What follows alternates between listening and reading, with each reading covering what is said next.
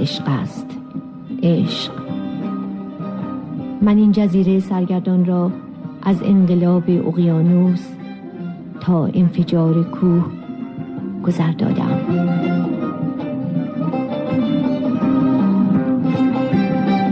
زن در جهان ما برنامه از میمی حکمت.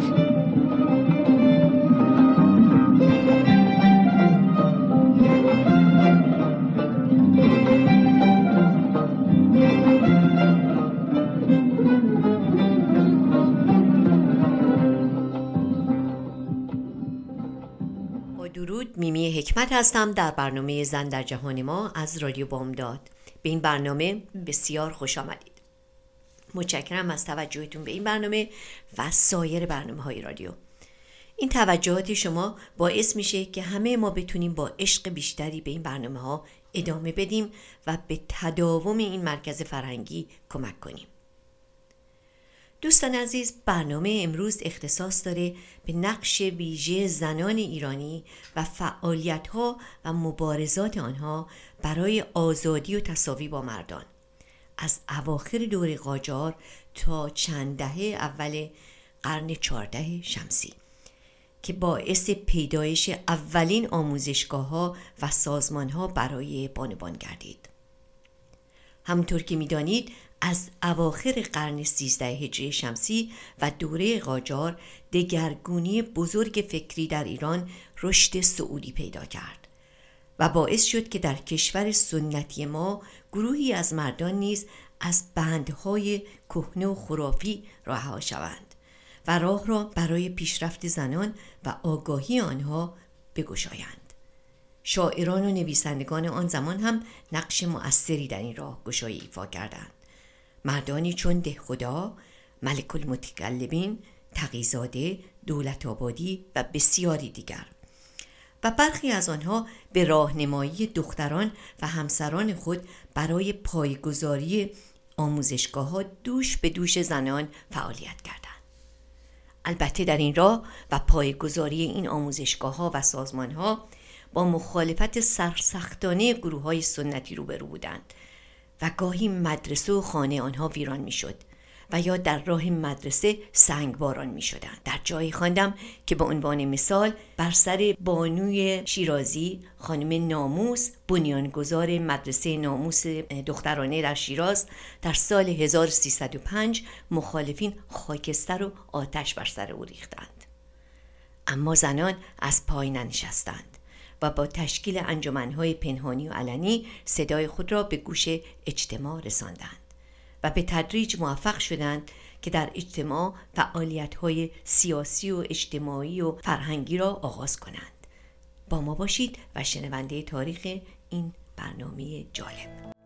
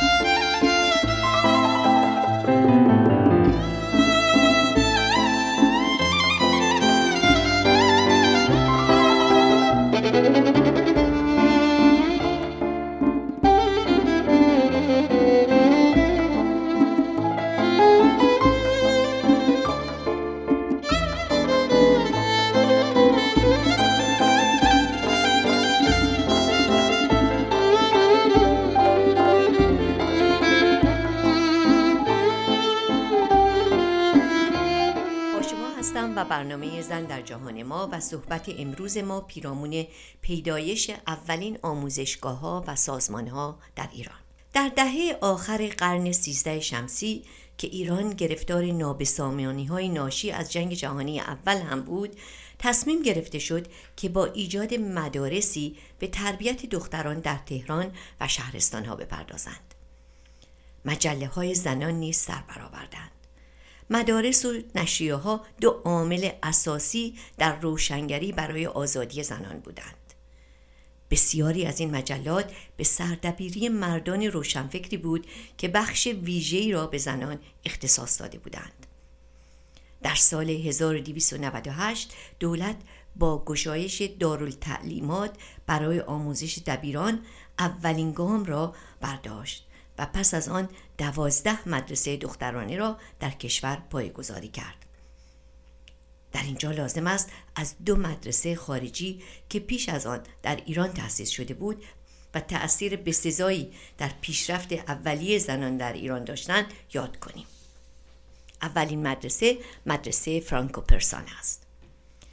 یوسف خان معدب الملک مؤسسه این مدرسه بود که پسر موسیو ریچارد یا ریچارد خان فرانسوی بود که از استادان فرانسوی دارالفنون بود و همسری ایرانی داشت.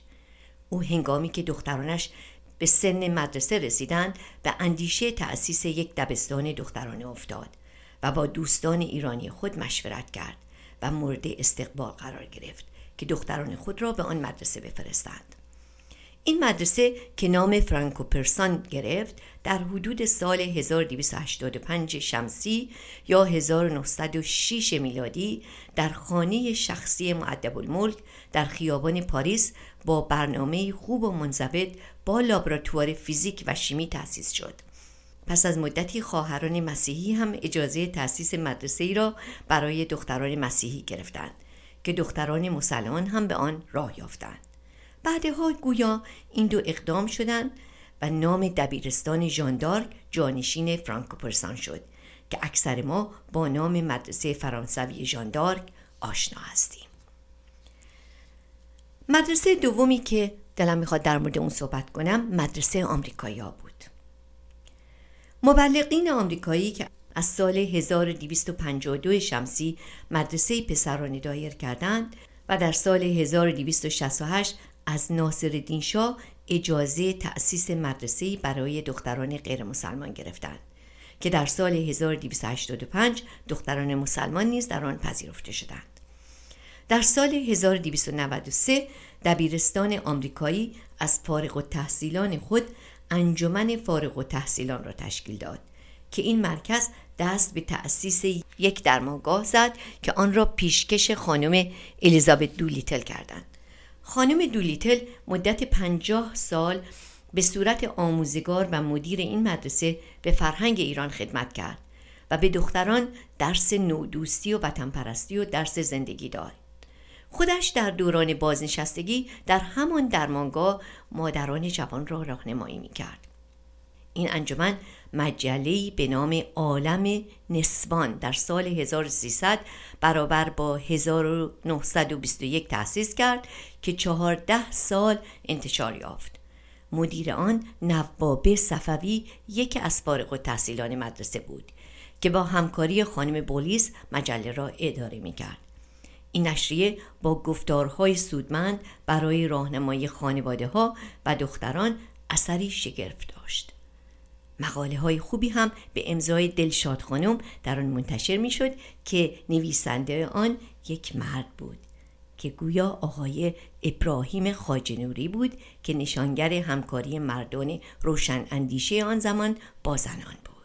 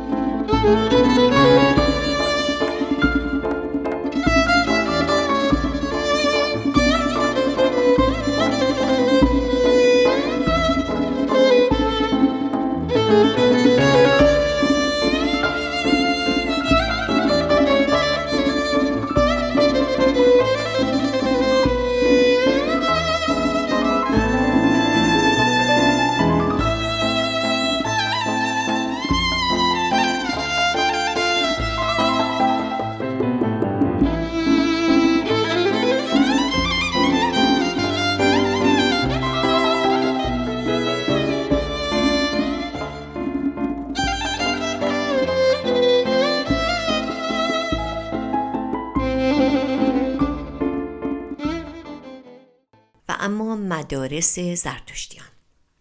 اکنون جا دارد نامی از آموزشگاه های زرتشتیان ببریم که در آغاز دو دبستان دخترانه و پسرانه بودند. بعدها دو دبیرستان مجهز نیز به آن اضافه شد. در این باره از کمک های سخاوتمندانه پارسیان نیز برخوردار بودند که با همت و پشتکار شادروان ارباب که خسرو شاهرخ اداره می شدند. از جهت برنامه و روش آموزش و داشتن آموزگاران و دبیران خوب دست کمی از دبیرستانهای فرانسوی و آمریکایی نداشتند. حالا دیگر دبیران مرد نیز در مدرسه دخترانه درس می‌دادند. به ویژه به تدریس زبان و ادبیات فارسی ارج میگذاشتند. در کلاس چهارم دبستان در جزوه کوچکی منتخباتی از شاهنامه فردوسی حفظ می‌شد. گویا این جزوه خاص آن مدرسه بود. باید از همه آنهایی که به پرورش فرزندان ایران خدمت کردند تشکر کنیم و در اینجا به یادآوری یکی از برجستگان مدرسه زرتشتیان بپردازیم. بانو خانم بهزادیان. ایشان سالها در سمت آموزگاری با نظم و انضباط مدرسه را اداره کرد. به ویژه اخلاق و کردار دختران را زیر نظر داشت. در محیطی که مسئله پاک دامنی و نجابت برای دختران اهمیت بسیار داشت بانو خانم نه تنها دختران بلکه پسران دبیرستان زرتشتیان را نیز زیر نظر داشت این بانوی خدمتگزار پس از پنجاه و پنج سال فعالیت فرهنگی در سال 1345 بازنشسته شد.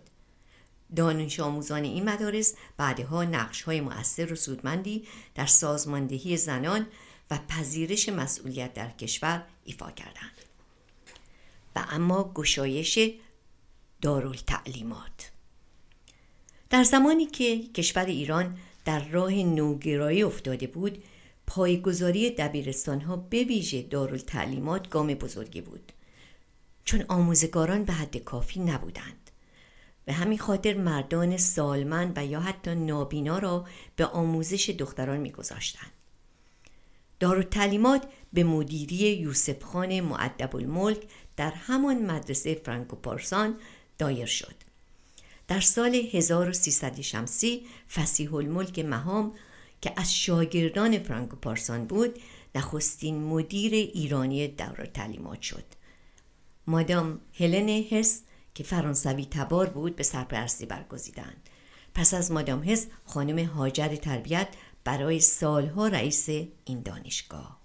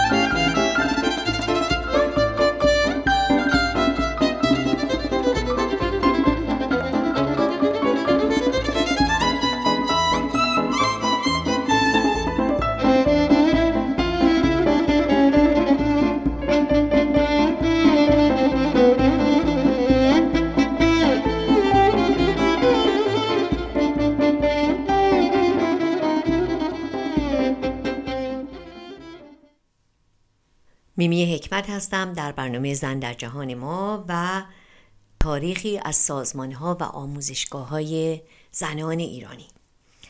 اینجا به جمعیت بانوان وطنخواه می‌پردازیم. در این زبان می‌بینیم که زنان جوانتر و آگاهتر که از خانواده های روشنفکر و آزادی خواه بودند با پایه های تحصیلی بهتر پا به میدان گذاشتند. پیدایش جمعیت بانوان وطنخواه به همت محترم اسکندری با همکاری کسانی مانند صدیقه دولت آبادی و مستوره افشار پدیده تازه بود که با سازمانی معتبر و مرامنامه مدرن در آخر قرن سیزده شمسی تأسیس کردید. تربیت خانم محترم اسکندری ورای پرورش آن زمان بود. پدر دانشمند او آقای محمد علی میرزا از خانواده قاجار بود. او با توجه به هوش و استعداد سرشار دخترش او را در جلسه های انجمن آدمیت که جلسه مردانه بود شرکت می‌داد که با کسانی مانند میرزا تاهر تنکابانی دیدار کند و در باره برابری حقوق زن و مرد بحث و جدل کند با توجه به فضای اجتماعی آن زمان در سالهای 1290 بحث در چنین انجمنی برای دختران امر ساده ای نبود. بر پایه نمونه هایی که از مرامنامه و برگ عضویت و شرح سازمان جمعیت بانوان وطنخواه در دست داریم پیداست دگرگونی چشمگیری پدیدار شده است. عده از اعضای این جمعیت از تحصیل کرده های کشورهای پیشرفته بودند. و غالبا زبان فرانسه و گاهی روسی می دانستند. در آن زمان بیشتر زنان درس خوانده عربی و فرانسه را می دانستند. از مدارک بررسی شده چنان برمیآید که از آغاز نام این سازمان جمعیت ترقی بانوان بوده که در دیماه 1301 شمسی پایگذاری شده سپس نام آن را به نسوان وطنخواه تغییر دادن یا همان بانوان وطنخواه یکی از اصول مرامنامه تاکید بر بهرهگیری از کالای ایرانی است.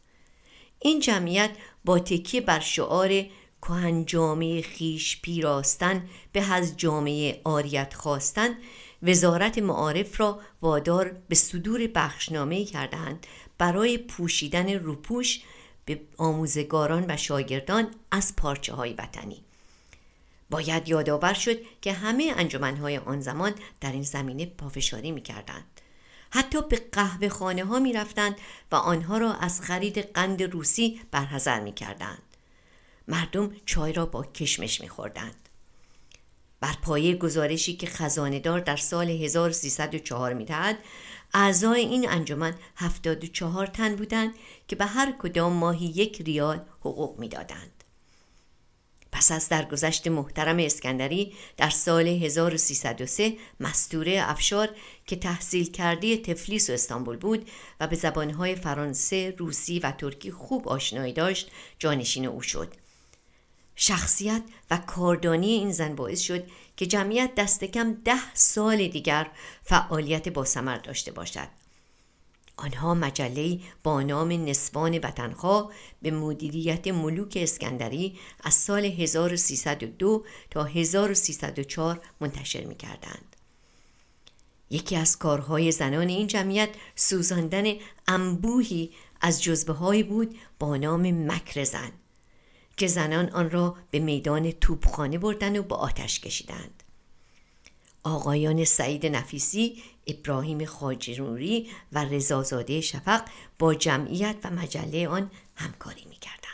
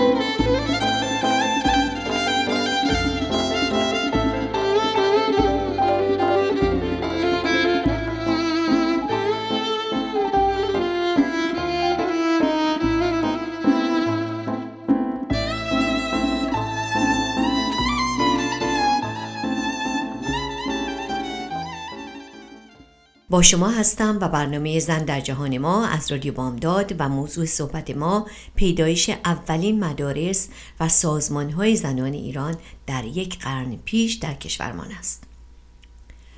یکی از وقایع تاریخی آن دوره برگزاری کنگره زنان شرق در ایران است که این یکی از رویدادهای چشمگیر دوران فعالیت جمعیت نسوان وطنخواه بوده. در سال 1311 شمسی برابر با 1932 میلادی اولین کنگره زنان با نام کنگره زنان شرق در تهران برگزار شد. در این کنگره زنانی از مصر و کشورهای آسیایی و استرالیا به تهران آمدند. تعدادی از بانوان ایرانی هم در آن شرکت کردند. بیشتر گفتگو درباره زنان و نقش آنها در خانواده و وطن بود. تنها بانوی ایرانی که درباره حقوق و برابری زن و مرد سخن گفت خانم ایران ارانی خواهر دکتر تقی ارانی بود. این کنگره با وجود مشکلات موجود در آن زمان نمونه ای از جنبش زنان و کارهای این جمعیت بود. پس از گذشت چند سال و بعد از سال 1314 دختران کم کم به دانشگاه ها را یافتند. و برای فرا گرفتن دوره های دانشگاهی حتی به خارج از ایران سفر نمودند. جمعیت ها و احزاب مختلفی با فعالیت دادن بانوان تأسیس شد. یکی از آنها کانون بانوان بود که به سرپرستی خانم هاجر تربیت بنیان گذاری شد و بسیاری از زنان به آن پیوستند. سرپرست بعدی آن خانم دولت آبادی بود که با بردباری و توجه به پایه اخلاقی و ملی و ارج گذاشتن به سنت ها راهنمای هزاران دختر و زن در طول سالها بودند و عملا تا آخر زندگی ایشان در سال 1340 با فداکاری زیادی به فعالیت خود ادامه دادند. نخستین گروه سیاسی هم در سال 1322 به نام حزب زنان شکل گرفت که بعدها در سال 1325 با نام شورای زنان ایران نامگذاری شد. در همین سال نیز گروهی از زنان به رهبری بدرالملوک بامداد انجمنی درست کردند که در سال 1325 به نام سازمان طرفدار اعلامیه حقوق بشر معرفی شد. پس از آن سازمان های گوناگونی به وجود آمدند که بیشتر سنفی بودند و هیچ کدام سیاسی نبودند. مانند کانون بانوان پزشک انجمن بانوان فرهنگی انجمن پرستاران اتحادیه زنان حقوقدان و چند انجمن خیری از های مذهبی مانند سازمان زنان زرتشتی سازمان زنان یهود و خیریه های ارامنه و به همچنین انجمنی با نام انجمن معاونت زنان شهر تهران برای رسیدگی و کمک به وضع پرورشگاه ها و بیمارستان های روانی که همه حدوداً دهه 1320 تأسیس شدند. از دهه 1320 کم کم احزاب زنان نیز تأسیس شدند. یکی از این احزاب حزب دموکرات ایران بود که با مرامنامه پیشرفته پایگذاری شد که رسما برابری حقوق زن و مرد در آن گنجانیده شده بود یکی دیگر از احزاب زنان حزب ایران نوین بود که زنان از طبقات مختلف به آن پیوستند پس از آن سازمان چون جمعیت راه نو، شورای عالی زنان و سازمان زنان ایران و تعدادی دیگر به وجود آمدند. اکثر این سازمان ها و انجمن ها هدفشان تصاوی و برابری حقوق مدنی زنان با مردان بود و به همچنین هموار کردن راه برای اطلاع بانوان ایران که تا به امروز ادامه دارد. همونطور که می‌دانیم زنان در همه دنیا از جمله کشور ما راه پرفراز و نشیبی را طی کردهاند. زنان ایرانی طی قرن اخیر پا به پای مردان به دانشگاه ها راه پیدا کردند و مسئولیت های بزرگی را در مشاغل مختلف چون پزشکی، مهندسی، مدیریت و آموزش و هنر و بسیاری دیگر عهدهدار شدند و به نحو احسن نقش خود را ایفا نمودند. حتی همونطور که می‌دانیم در سالهای اخیر درصد قبولی زنان در دانشگاه های ایران از مردان بالاتر بوده است. با آرزوی تصاوی و برابری حقوق زنان و مردان در همه جهان هستی خب دوستان عزیز به آخر برنامه رسیدیم. از شما سپاس گذارم که شنونده این برنامه بودین و سپاس ویژه دارم از خانم نیکی پورحسینی عزیز که زحمت ضبط و تنظیم این برنامه و برنامه های دیگر رو عهدهدار می شوند. هفته خوبی رو برای شما آرزومندم.